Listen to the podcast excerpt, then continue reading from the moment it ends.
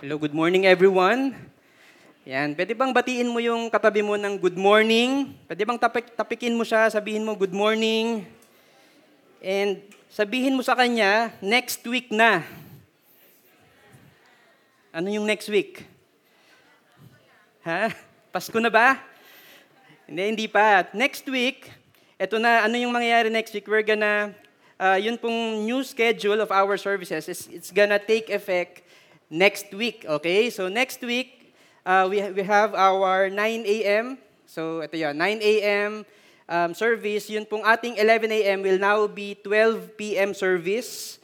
And then our 4 p.m. will still continue to be at 4 p.m. Okay? So hindi na 9, 11, and 4. It's now 9, 12, and and 4 p.m. Ayan. And also, um, starting next week, ito na yung ating seating capacity. We have um, 300 in our seating capacity. This is for your safety, this is for your convenience. So, okay po ba yon? And bakit ba natin in-adjust ano, yun pong, bakit ba tayo merong mga changes, especially dito sa ating time, it's because we want to give you, especially yun pong 9 a.m. service, um, time for discipleship and fellowship. So siguro lagi nyo nang naririnig, ano ba yun? Bakit ba lagi na lang sinasabi? Discipleship, fellowship. Si Lloyd, sinabi kanina, uh, honor God and make disciples. Every week, lagi nating sinasabi. And probably, you have questions like that. Bakit ba natin sinasabi palagi na importante yung discipleship at saka yung fellowship? Di ba? Yung parang lagi na lang, minove pa yung, yung 11 a.m. service, ginawa pang 12 p.m. para daw magkaroon ng time yung nasa 9 a.m. for fellowship at saka for discipleship. Importante ba talaga yon? Diba? And probably you also have questions like, talaga bang kailangan kong maging involved sa church? Hindi ba pwedeng a-attend na lang ako dito, and then right after the service, tatakbo na ako palabas? Uwi na kagad ako. Okay, talaga bang kailangan maging involved ako sa church? Or, Okay lang ba na mag-church hopping across different churches? Di ba, yung nandito ka ngayon, eh, tapos, um, okay naman yan ano, kung meron ka lang errand or um, just once in a while, you're gonna go to another church. Pero what I'm, I'm saying is, yung every week, iba na lang yung church mo. Kung saan ka abutan, doon ka na lang mag-church. Yan, di ba? Yung parang, uh, saan yung church mo? Sa victory everywhere, yan, or victory anywhere, yan. Kung saan ako abutan. Or, uh, ito ba, meron bang requirements for me to be part of this church? Dapat ba matapos ko muna yung mga requirements, yung mga classes? Dapat ba nakapag-victory weekend ako before I am considered to be a member or a part of this church? So, all of these things ay pag-uusapan natin today and I hope ma-answer natin all of these questions as we talk about the last topic of our series, What Shapes Us. So, nandito na po tayo sa church. Oh, so, paano to? Pag-uusapan natin to next year, okay? So, I'd like to invite all of us to stand up as we read the Word of God, as we talk about the church. So, let's um, all open our Bibles in Ephesians chapter 2, verses 19 to 22.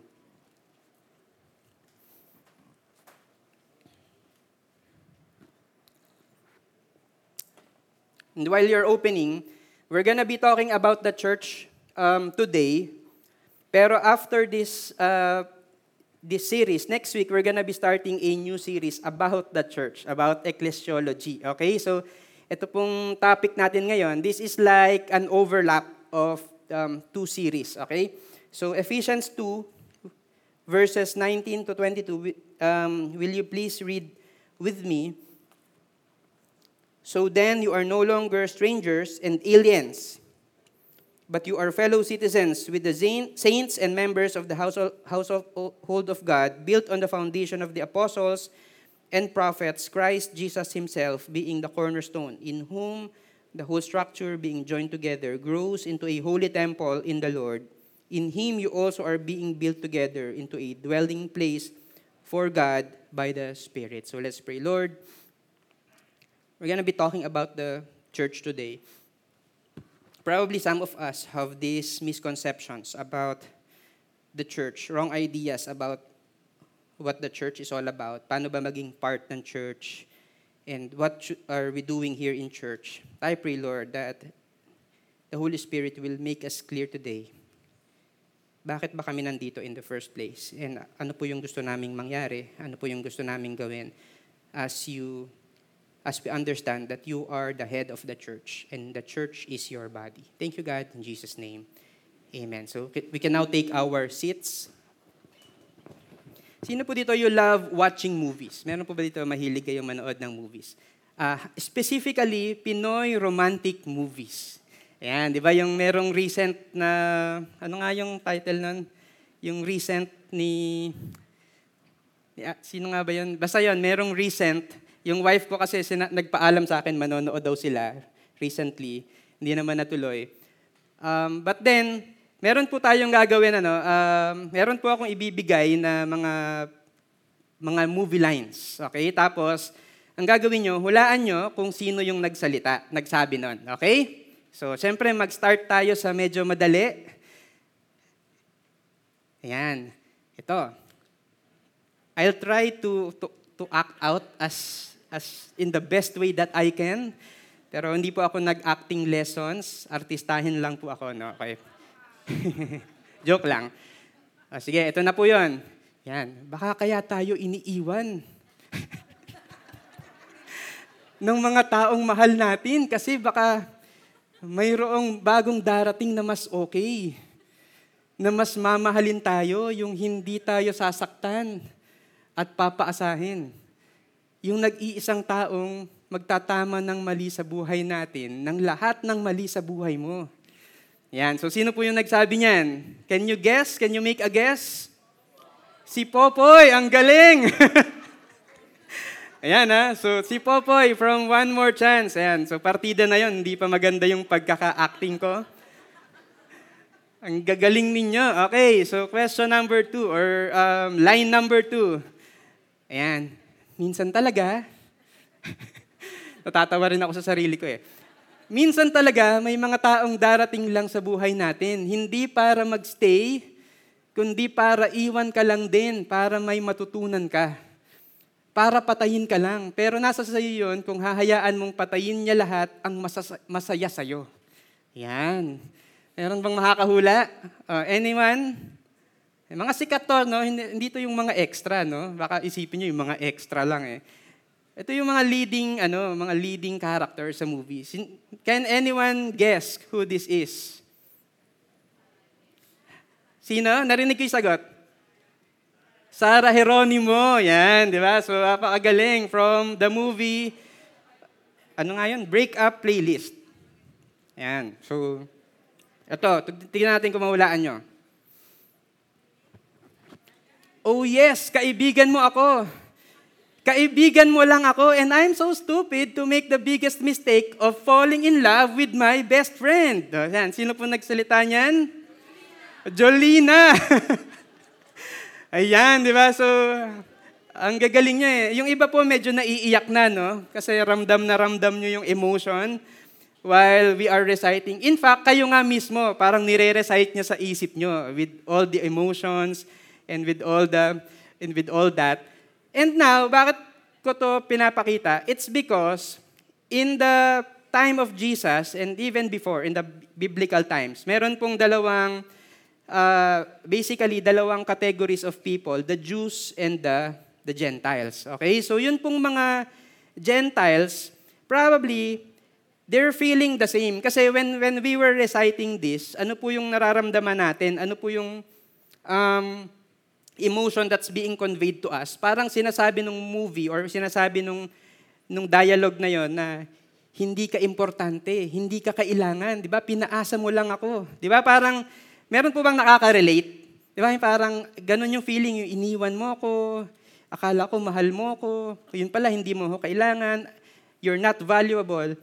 Because the, the Gentiles felt that way, okay? Hindi po dahil sa love life, hindi sila dahil, hindi po dahil sa love life, but because um, culturally, yun pong mga Jews, okay, parang mababa po yung tingin nila sa mga Gentiles. Ayaw po nila sa mga Gentiles. Okay? So, sabi po sa Ephesians 2, Therefore, remember that at one time, you Gentiles in the flesh, called the uncircumcision by what is called the circumcision, which is made by uh, ma- made in the flesh by hands. Ito po yung problema of, of those who are Gentiles. Remember that you were at that time separated from Christ, alienated from the commonwealth of Israel, and strangers to the covenants of promise, having no hope and without God in the world. So those who are, ito po yung problema ng Gentiles in the flesh, or in other translations, Gentiles by birth. Okay? Anong, ano yung problema ng mga Gentiles by birth? Ito, yung nasa verse 12. So, isa-isahin natin. Excluded from citizenship in Israel. Hindi ka kasali sa citizenship ng Israel. So, sa panahon po natin ngayon, so, kung gusto mong, kung Pilipino tayo dito, di ba? Meron po bang hindi Pilipino dito? Yan. Kung gusto mong magkaroon ng another citizenship or lumipat ng citizenship sa ibang country, there are certain requirements to make to to to to ano to fulfill. Tama po ba? Ayan. So for example nakapag-stay ka sa isang country for this long o kaya nakapag-asawa ka ng afam 'di ba nung so parang parang ganun po yung um, certain requirements for you to to attain or to obtain another citizenship tama po ba ayan pero for them wala pong ganun hindi ibig sabihin kung Gentile ka, Gentile ka talaga. There's no requirement to to be able to meet para maging isa kang Jew. Okay? So um yun in fact, yun ngang half-blood, alam niyo yung mga half-blood, yung mga kalahating Jew, kalahating Gentile, ang tawag sa kanila yung mga Samaritans. 'Di ba? Kung if if you will remember in the Bible, yun pong mga Samaritans ay parang kaawa yan ng mga Jews. Kaya nga yung Samaritan woman, yung nag-igib dun sa well, um, umiiwas siya eh, di ba? So, kasi nga, Samaritan siya, and ayaw niyang makipag-usap kay, kay Jesus, kasi si Jesus is a Jew. So, nagiiwasan po sila. Kaya, kaya important din yung, ano, yung context ng Good Samaritan. So, kaya siya mas matindi kasi kaaway mo yon yung Jew, Samaritan, yung Samaritan, tinulungan yung Jew. So, because culturally, mababa po yung tingin even to, to the Samaritans, doon sa mga half-blood, yung mga hindi pure na Jew. Okay, nagigets po ba natin? So, excluded ka, lalo na kung Gentile ka, excluded ka sa citizenship sa Israel. Hindi ka kasali dito. 'Di ba? So parang parang yung sinasabi ni nung mga inirecite natin kanina ng mga dialogue. Also, you are strangers to the covenants of the promise. Hindi ka kasali. Di ba, pag nanonood ka ng mga movies, there are lines like, um, alam mo, dictionary ka ba? Bakit? Kasi you give meaning to my life. Yan. Di ba, kung, kung ikaw nanonood ka, parang feel na feel mo. Di ba, yung pustiso ka ba? Bakit? Because I can't smile without you. Yan yung, feel na feel mo, akala mo, nanonood ka lang, akala mo para sa'yo. Kasi crush mo yung, yung leading man. Pero guess what? It's not for you. It's not really for you because that's just a, a movie, a line from the movie. In the same way, ganun din po yon. Kapag ka Gentile ka, you are a stranger to the promises of God. Di ba merong mga promises in the Bible, like for example, meron kang sakit, and then nabasa mo sa Bible, um, by His stripes, we are healed. Tapos kiniklaim mo, guess what? You're not included. You're, you are a stranger to the promise because you are a Gentile. Kasi yun pong mga Gentile, they are considered as pagans. Yun pong mga Jews, sila po yung people of God, sila po yung galing dun sa lineage ni Abraham, ni Isaac, ni Jacob, who later became Israel, and then the 12 tribes, and then Eventually, sila po yung naging Israelites. And now, the Jews, sila po yon yung galing po dun sa lineage na yon. They are considered as the people of God. Okay, so yung Gentiles, you are considered as not the people of God. You are considered as a stranger to the promise. So imagine ano, may ikiklaim kang promise from God, pero hindi mo magawa because you are a Gentile. Also, you have no hope and you are without God. Kasi yun ka nga eh, pagan ka nga, Gentile ka. Okay? And also, you are um, separated from Christ. Because there is a time na namatay na si Jesus, nabuhay na siya, and then the, the people understood, the disciples understood na okay, nagigets ko na. It's not about the fulfilling of the law. Hindi, hindi dahil nagawa ko lahat ng law, kaya ako saved, but it's because of the finished work of Christ. Pero ang thinking nila, um, dapat, ano ka pa din, isa kang Jew para maging kasali ka doon. Okay? So there was a time na ganun po yung thinking nila. So, tayo pong lahat ay, guess what? We are all Gentiles by birth. Tama po ba? Meron po ba ditong Jew? Wala. Okay, so lahat tayo ay ay Gentiles and because of that because we are Gentiles, then we can relate with this. Tama ba? So Gentiles by birth. Pero ano naman yung problema ng Jews? Okay, kung ito po ay problema ng Gentiles, ano naman yung problema ng mga Jews? Ito yung problema ng mga Jews. In Ephesians 2, I'm gonna read the same verse in another translation. Verse 11 says, Don't forget that you Gentiles used to be outsiders. So yung mga Jews, ang tingin po nila sa Gentiles ay outsiders, hindi kayo kasali sa amin. Hindi kayo part dito. 'Di ba? Kami-kami lang 'to. Kayong mga Gentiles, outsider kayo, you were called uncircumcised heathens. Heathens means pagans by the Jews who were proud of their circumcision even though it affected only their bodies and not their hearts. The problem with Jews, dahil sila yung people of God and they have been entrusted with the law of God, they think that salvation comes by fulfilling the law, by doing all of these religious practices, by doing all of these traditions. Kapag ka nagagawa mo yan, uh, one of which is circumcision um, to them, so importante po yung circumcision to them, it's not only cultural, it's also spiritual. Di ba kapag ka nagawa mo yung mga tradition natin, yung rule natin, kapag ka perfect ka in doing all of that, then they think that they are accepted by God. Kaya nga, ang baba nung tingin nila doon sa mga Gentiles. Bakit? Kasi sila, they're not doing the the traditions, the rules, the law of the of the Jews. So ito naman po yung problema ng mga Jews, ang yabang. Ang yabang nila, they are proud of their circumcision. In other words, they are proud of what they're doing of the, of the traditions. Dahil nagagawa nila yung traditions, even though it affected only their bodies and not their hearts. Ibig sabihin, kahit sablay yung puso mo, as long as nagawa mo siya technically, what the law requires of you, then they think that they are okay. Okay na ako. Accepted na ako ni God. Kasi nagawa ko na, nasunod ko na. So that's the problem with the with the Jews. Sabi po ni Bob Goff, um, one uh, author, sabi niya, most people need love and acceptance a lot more than they need advice.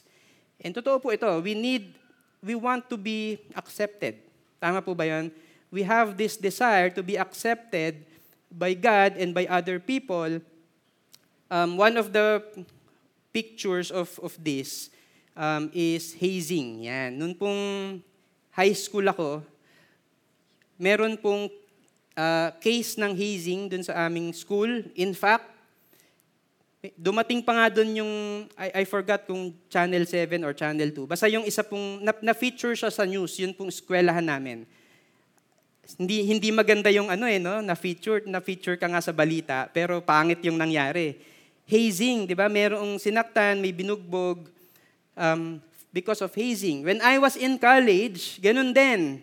Okay, when I was in college, meron pong namatay. Hindi lang nasaktan, hindi lang binugbog, but a, a student actually died.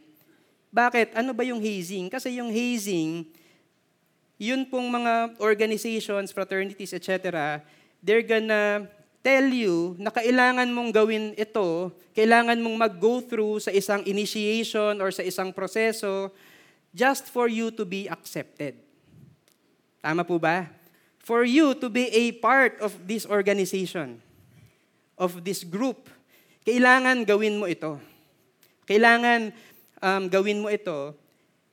And unfortunately, sometimes meron din pong mga Christian version nito. Di ba yung, you think that for you to be able, for you to be accepted, kailangan your, uh, part of a ministry for you to be accepted. Kailangan you are part of a victory group for you to be accepted. Dapat you're giving this much amount of tithes for you to be accepted. Sometimes that's what we think. Yun pong acceptance natin is based on what we do, on what we are able to accomplish. Ah, tatanggapin lang siguro ako ng church kapag uh, natapos ko na itong mga classes up to this uh, point. Sometimes that's how we we think. Pero ang question is, ano ba talaga? Paano ba tayo na-accept? Is it because of the things that we do? Or is it because of something else? And That's the good news that I have for all of us. In Ephesians 2, verse 13, it says here, But now in Christ Jesus. Can you say that with me? In Christ Jesus. In Christ Jesus. Ano po yung na- nangyari in Christ Jesus? You who once were far off have been brought near by the blood of Christ. Does it say na, but now, because you are part of the worship ministry, does it say na because you have finished all of the discipleship classes, does it say na because you are giving a very big amount of tithes, does it say something like that? Na because of what you did, you are you who have been far off have been brought near by the blood of Christ? No, it doesn't say that. Ang sabi po sa Bible, but now in Christ Jesus. And this is what we have been talking about for the past weeks. Natatandaan niyo po ba? Week 3, we talked about Jesus. Week 4, we talked about the gospel. And same thing, ang sinasabi po natin dito, because of Jesus Christ, because of the finished work of Jesus Christ on the cross, tayo pong malalayo because of our sins have been brought near to God. Diba? It's not because of the works that we have done. It's not because of, of anything, of your involvement, of the tithes that you give, of the membership requirements that you have accomplished. Hindi po yon. But simply because we are in Christ Jesus.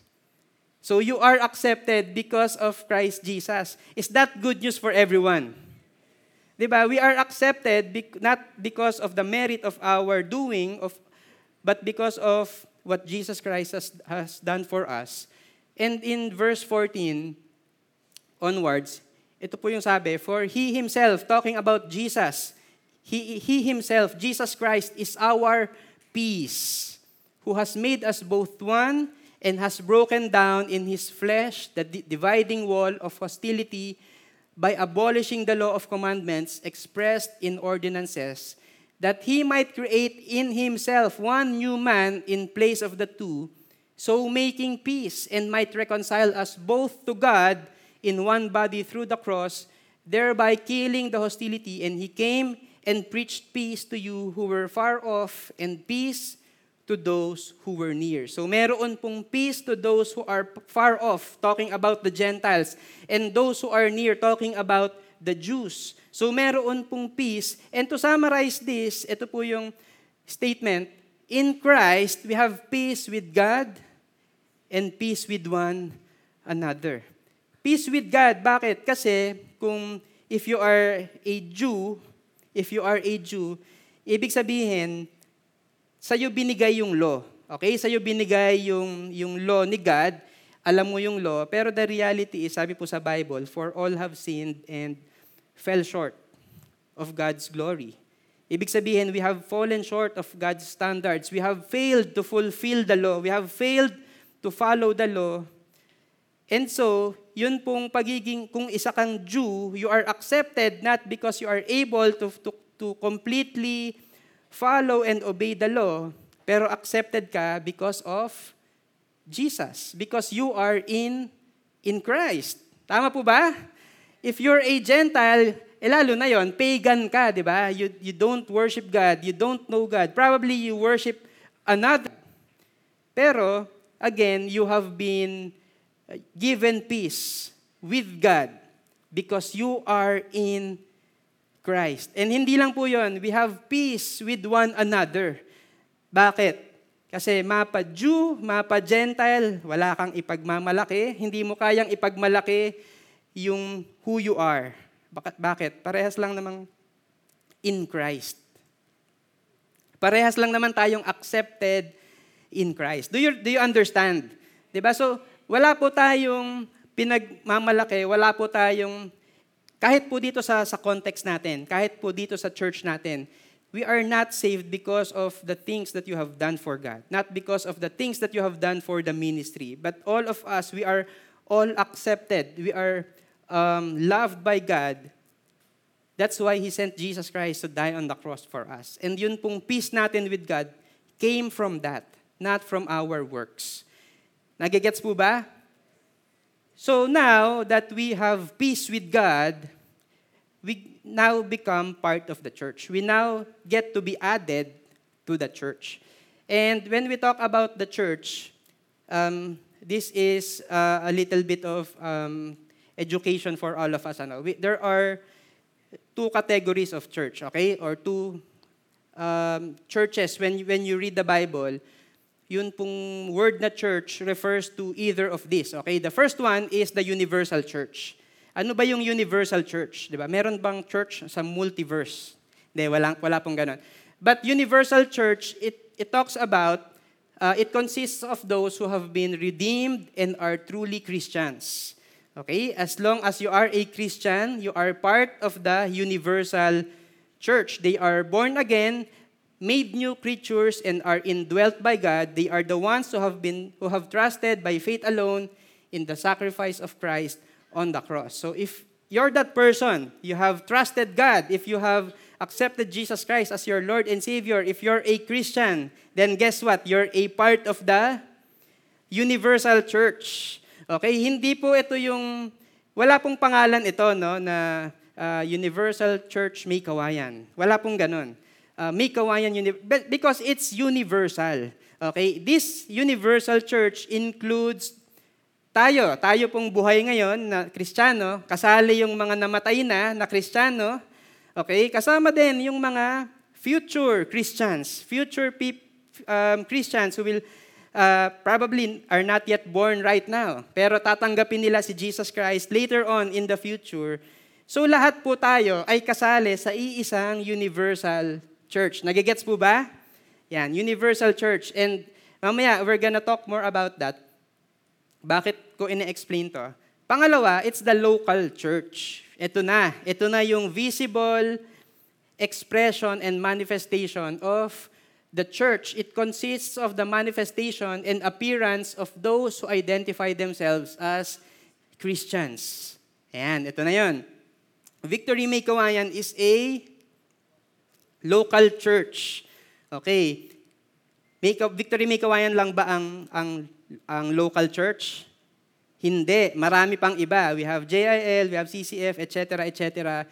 Um, Christian church, okay? This outward appearance consists of denominations, buildings, pastors, elders, church attendees, and ceremonies like preaching, communion, and baptism. Okay, so universal church and local church. And now, as we get added to the church, universal church, I'm talking about universal church muna. Okay? Number one is we now become members of God's family. Ayan. So, part ka na ng family ni God. So, sino po dito, ano, um, proud ka na ka, yung katabi mo ay kapamilya mo. Di ba? Yan, di ba? Kahit na hindi mo kamukha yan, kahit na hindi mo kamag-anak yan, we are all members of God's family. And the good news is, verse 18 says, For through Him, we both, both have access in one spirit to the Father. Whether you're a Jew, whether you're a Gentile, we have access to the Father. And I hope na we will never take that for granted, our access to God. Because this in this family, si God po yung ating Father. Di ba? Kinakwento ni Marloyd kanina yun eh, na yung, yung anak niya, he will, uh, she will embrace si Marloyd. Di ba? Because si Ayla, uh, her father is, is, is Lloyd. In the same way, tayo din, we have that access to the Father. Just like this picture, this picture, si John F. Kennedy, sino po dito inabutan nyo si JFK? Yan, so, meron pong picture dito sa ilalim, hindi ko alam kung nakikita nyo. But siya po si John F. Kennedy Jr. Imagine ano, um, pwede bang tayo gawin din natin to doon sa, sa uh, Oval Office? Di ba? We, we cannot do that. Hindi po pwedeng, in fact, hindi nga lahat ng nagpapa-appointment sa presidente will get his appointment. Hindi lahat po pwede yung pumasok doon sa opisina ng presidente, pero bakit nakapasok si JFK Jr.? Because to everybody else, to all the Americans, si JFK is their president. But to Junior, he is his father. So meron po siyang access to the Father. Si Isaac Newton, um, kilala niyo po ba si Isaac Newton? Yan. Yung iba sa inyo, galit kay, hanggang ngayon kay Isaac Newton kasi pinahirapan kayo sa physics nung high school kayo at saka nung college. Yan. But si Isaac Newton, he is a physicist and he is involved in astronomy. So, uh, a lot of times he's using um, telescopes. Okay? So, tinitignan niya, sinasabi niya na You know, when I use this telescope, I can see millions and millions of stars and, and heavenly bodies in the universe. Okay, so yun po yung ginagawa niya. But he said this, but when I lay it aside, go into my room, shut the door, and get down on my knees in earnest prayer, I see more of heaven and feel closer to the Lord than if I were assisted by all the telescopes on the earth. Why? Because we have this access to the Father. He, we are a family and we have an access to the Father. Okay po ba yan? I hope na we will not take that for granted. Yun pong access natin to the Father. And sometimes, uh, we're thinking of the church um, in, in a different context. So ano ba yung ano ba dapat or ano ba yung mga maling thinking about the church? sometimes we think that the church is just about the building. Diba? The building, this building, this facility. Ito pong, ito pong facility na to, this is great because imagine kung walang building, imagine kung, kung wala tayo ng facility, then it's gonna be difficult. Diba? Paano ka mag invite Hindi mo alam. Um, sa ilalim ng puno. Di ba? Parang ang hirap naman kung, kung ganun lang. So ito pong facility na to, this is a blessing, this is a tool for us to do what we have been called as a church. But this building is not the church. It's not just about the religion and the tradition. Diba? Sometimes that's what we think. Eh. Yung church is just a, a tradition, a religion for you. Noon pong elementary kami, uh, lagi po, may mga kausap po akong mga classmates ko, no? baka kayo din Uh, ano ba yung, nagtatanungan kami ng religion, ah, ganito ba yung religion mo? Ano ba yung mga pwede sa religion mo? Ano yung mga hindi pwede? Ano yung mga pwedeng isuot? Ano yung mga hindi pwedeng kainin? Etc. etc. And sometimes we think of the church as a religion. Di ba? Religion lang, tradition lang. Kapag kakailangan mo ng pastoral service na magkakasal sa'yo, um, or, or uh, house blessing, eh di meron akong pupuntahan because you think that's, that the church is only for that. It's also not about entertainment. Di ba? Sometimes yung tingin natin sa church, it's just entertainment. Kaya nga minsan, um, ang tingin na, ano eh, uh, merong mga uma-attend dito just to attend the worship. Di ba? Ano to? Concert? Di ba? So, minsan nakala natin, concert lang. Kapag ka sintonado yung, yung kumakanta na nakaitim dito kanina, hindi, what, hindi po siya. Example lang po yan. Di ba parang na, nagagalit tayo or nag, nagko-comment tayo, ano ba yung kumakanta dito? Nag-block pa tapos sintonado naman pala. Di ba? So, we, sometimes we just think that this is entertainment, but it's not entertainment. Sometimes we think that this is just an activity center.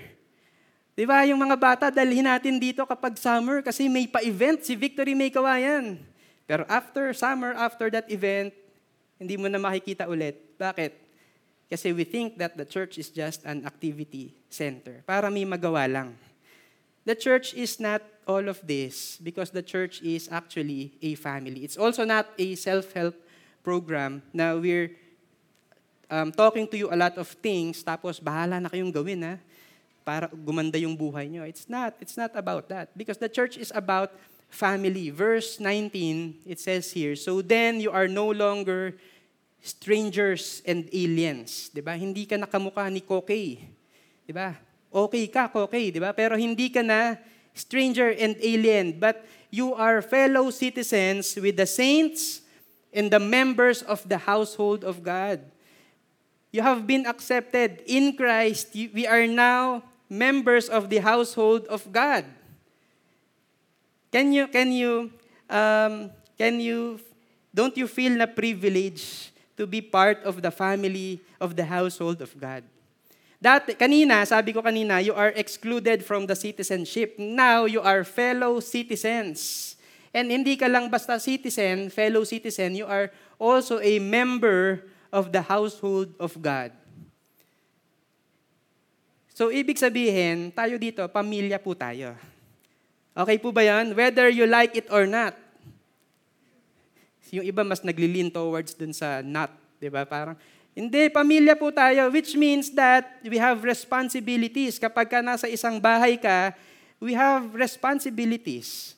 Kapag ka nasa isang bahay ka, your family, mem- your family will actually offend you, pero it's okay. Mag-uusap kayo, magbabati kayo. Bakit? Family kayo eh. Tama po ba yan? So parang yung iba, ayoko maging kapamilya to. Hindi po, we are made to be a family. We are family of God. Um, we are members of the household of God. Si God po yung gumawa sa atin nun. So I hope that we will never take this for granted. And in fact, we're gonna continue this um, itong pong pag-uusap natin about the family of God next week and in the yung susunod pa as we talk about the new series. Also, we are we have Christ as our cornerstone. And we have Jesus Christ as our cornerstone. Verse 20 says, built on the foundation of the apostles and prophets, Christ Jesus himself being being the cornerstone. Alam niyo po yung cornerstone? Yung cornerstone, um, ganito kasi siya ngayon eh, eh, yung modern times. It's just symbolical. Yung one stone or one part ng isang ng corner, magagawa sila ng parang ganito, sim- symbolical. Pero yung totoo pong cornerstone, um, before the time of the hollow blocks and the cemento, parang ganito po yung itsura niya. Yan. So ito ito na po yung closest na nakita ko sa sa internet. Merong isang malaking bato. Tapos kapag ka naggagawa ka ng ng bahay, uh, ang una mong ilalagay ay yung cornerstone. Okay, bakit? Kasi siya yung pinaka-stable, siya yung pinaka-matibay. And then, pag nailagay mo na yung cornerstone, all the other smaller stones or the, all the other stones will just follow. Saka mo lang ilalagay. So, sino yung cornerstone daw natin? Si Jesus Christ. Sino yung pinakamatibay? Sino yung foundation? Sino yung head of the church? It's Jesus Christ. It's not the pastor. It's not the founder. It's not the name victory. But the, the cornerstone of the church, the head of the church is It's Jesus Christ. That's why ang agenda po natin dito sa church is not just any agenda. Ang agenda po natin dito sa church is yung agenda ni Jesus Christ. And I hope na kaya po namin sinasabi sa inyo na importante yung discipleship. Di ba? Hindi po, again, you are already accepted. You are already welcome here. In fact, if you're um, attending here for the first time or, or bago ka pa lang, I want to let you know that you are always welcome here. Pero bakit natin sinasabi yung discipleship? Because we want to be more like Jesus. Bakit? Eh siya yung head of the church, siya yung cornerstone ng church natin. Yun po yung agenda, the, the mission that we have, the purpose that we have as a church, it's all defined by, by Jesus. Because He is the cornerstone He is the head of the church. Sino po yung ipiplease natin? Si God. Because that's what Jesus did. Diba? To, to bring glory and honor to the Father. So the cornerstone, the reason why our church is, is strong, it's not because of the what victory is doing. Hindi po yan. It's not because we have um, faithful volunteers like you. So mas, marami pong salamat if you're a volunteer You have been a great help. Pero remember that you are not the cornerstone. Jesus is. Okay? Matthew 16, verse 15. Sabi ni Jesus to the disciples, But who do you say that I am? Sabi po ni Peter, You are the Christ, the Son of the living God. And Jesus answered him, Blessed are you, Simon Bar Jonah. For flesh and blood has not re- revealed this to you, but by my Father who is in heaven. And I tell you, you are Peter, and on this rock, when we talk about that rock, we're talking about Jesus Christ being the, the Christ, the Son of the living God. And I will build my church. Yun po yung cornerstone. Okay? Yun po yung pinapaniwalaan natin kung ano po yung sinabi at kung ano po yung ginawa at kung sino si Jesus Christ. So and and as we make Jesus Christ or as we have Jesus Christ as the foundation, as the cornerstone of our church, ang sabi po dito, the gates of hell shall not prevail against it. Okay? So bakit? Matibay yung cornerstone, matibay yung foundation natin, si Jesus Christ. Okay po ba yan? Are you glad that our cornerstone is Jesus Christ? The head of this church is Jesus Christ. I hope na it's not gonna be victory or the name of the church. I hope na it's not gonna be the name of the pastor or the name of the leader or who, or whatever. I hope na it's not gonna be about the programs. I hope na it's not gonna be what we have here. But yun pong foundation natin, yung cornerstone natin, we are secured, we are confident because our foundation, our cornerstone is none other than Jesus Christ. And last, as I invite the music team to come up here, we are being built together through the Holy Spirit. We are being built together through the Holy Spirit. Ephesians 2:21 and 22 says here, in whom the whole structure being joined together grows into a holy temple in the Lord. In him you are you also are being built together into a dwelling place for God by the Spirit. So the picture of the church is a temple. It's a holy temple in the Lord. Alam niyo po yung temple kung ano yung purpose niya? Worship. Pero it's not a complete temple. It's a growing temple. Ayan no, grows into a holy temple in the Lord. Paano nag-grow? Paano nag-grow yung isang temple? And then nagsimula dun sa cornerstone, eventually, dinadagdagan ng mga smaller stones. Okay, nung mga other stones. Ang ibig sabihin po niyan, we are growing together. As we make Christ the cornerstone of our lives, ano po yung nangyayari? We are being joined together.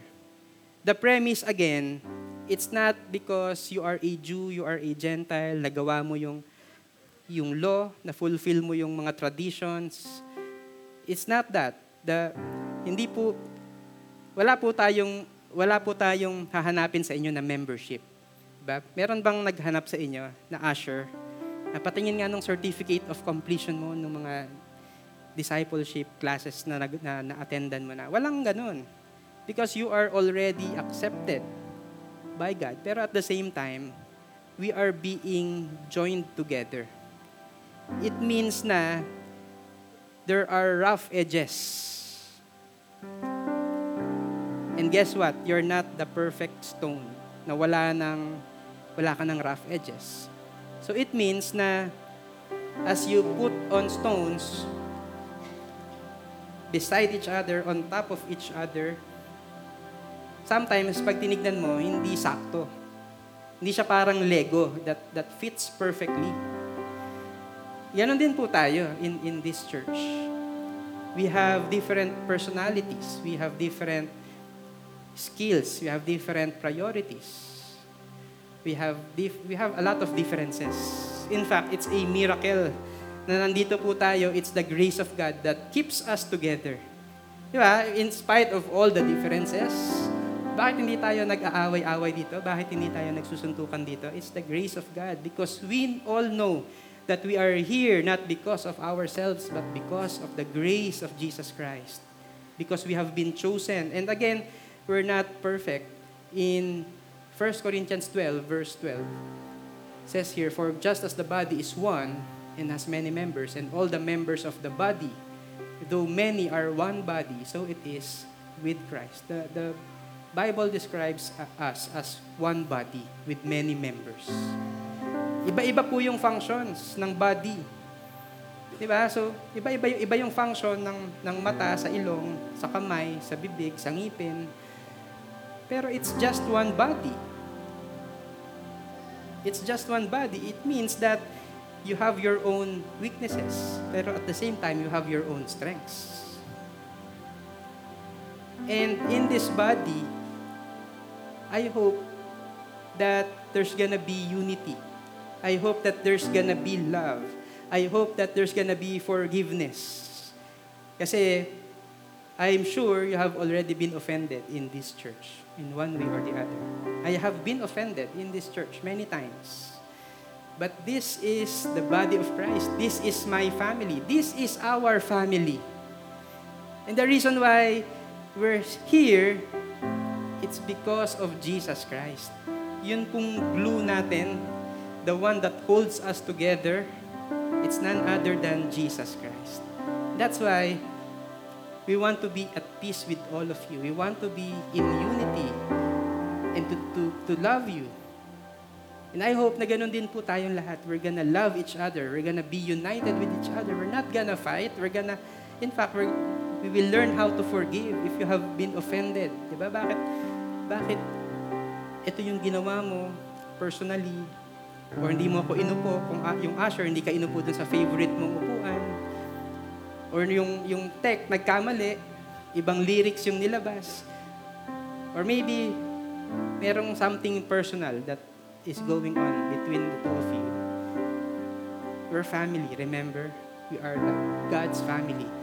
And as we act like we're family, as we become family to one another, ito po yung sabi sa verse 22, In Him, you are also being built together into a dwelling place for God by the Spirit. Ano po yung intention sa atin ni Lord? To be a holy temple, to be a dwelling place for God. Imagine, that's who we are together. We are a dwelling place for God. Which means na together, people will come here and they will find refuge and they will find safety and they will find help, especially when they are in trouble. Bakit? Kasi ikaw at yung katabi mo, you are the physical manifestation of God's love to that person. And we're, it's not just here. You're gonna go out there to your businesses, to your office, to your campuses, to your school, to your family. And you're gonna bring them the good news about Jesus. And you're gonna invite them. Join ka sa family namin. Join ka dito sa church. Diba? Saali ka dito. Ano ba yung requirement? Para maging member niyan. Walang requirement. Ang only, the only thing that, you know, makes us stay here is because we are in Christ. And guess what? It's not our own doing. It's the action. It's the, it's the action. It's the, what Jesus Christ did for us. So we are in Christ. And paano po nangyayari yun? By the Spirit. By the Spirit. Through the Holy Spirit. Last week, we have been talking about the Holy Spirit. As we follow Him, as we listen to Him, as we obey Him, as we walk with the Spirit, we become more and more like Jesus. And we become more and more conformed to who Jesus is, to the purpose of Jesus that Jesus has for us. And I invite all of us to stand up and pray. We're gonna worship God. Let's pray. Lord, maraming salamat because we are here not because may na-accomplish kaming requirements, may nagawa kaming natapos namin yung mga classes or, or whatever. But thank you, Lord, that you have invited us into this family through your Son, Jesus Christ. Thank you, God, that in Jesus Christ, we who have been who are far have been brought near to. And I pray, God, that as we understand, as we remember na kaya lang pala kami nandito, it's because of Jesus Christ. I pray, Lord, that we will not be proud. Thinking na parang kami yung pinakamagaling, yung decision namin yung tama, yung preference namin yung tama. But in, in fact, we're gonna be more and more like you. More like your Son, Jesus, who came not to be served, serve and to be a ransom for us. Lord, I pray that you will build this church. The reason why we are confident that this church will advance. It's not because of the programs that we have. It's not because excellent kami. It's not because of the operations. It's not because of the pastor. Not because of all of that. Because it, but because it is you who promised that you will build your church, and the gates of hell will not prevail against it. So Lord, I pray, build this church, and that this church will be a place of worship unto you, because you deserve it. Thank you, God, in Jesus' name. Amen. Let's worship the Lord. with overflowing hearts, God, realizing the privilege of being your church, we sing together as your children, as your church, oh God. This is your church, God built it. This is your church, God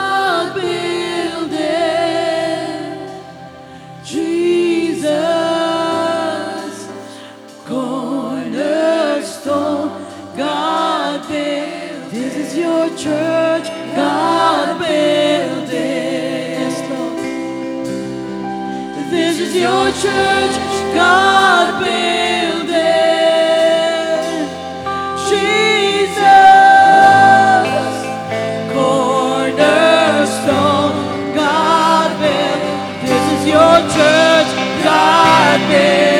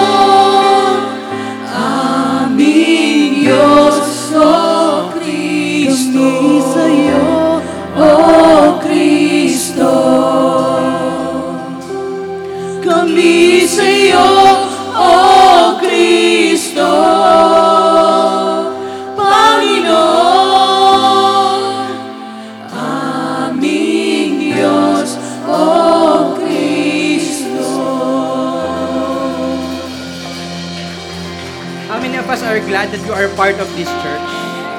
Uh, pwede bang, before we go home, let's, this is what we're gonna do. Find someone na hindi mo kakilala and tell that person, I'm glad that we are both part of this church and pray for one another. Okay lang po ba yan? That's, that's what we want to do because we want to be joined together. Joined together na hindi tayo aalis dito without knowing someone or ang kakilala mo lang, yung kasama mo, yung kapamilya mo. But we're gonna be here and we want to do that intentionally.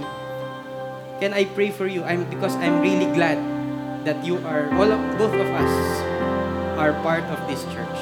Sige, let's do that and then we're dismissed after. Okay? Let's do that for a few minutes. Find someone that you don't know. Someone na hindi mo pa nami-meet. And pray for that person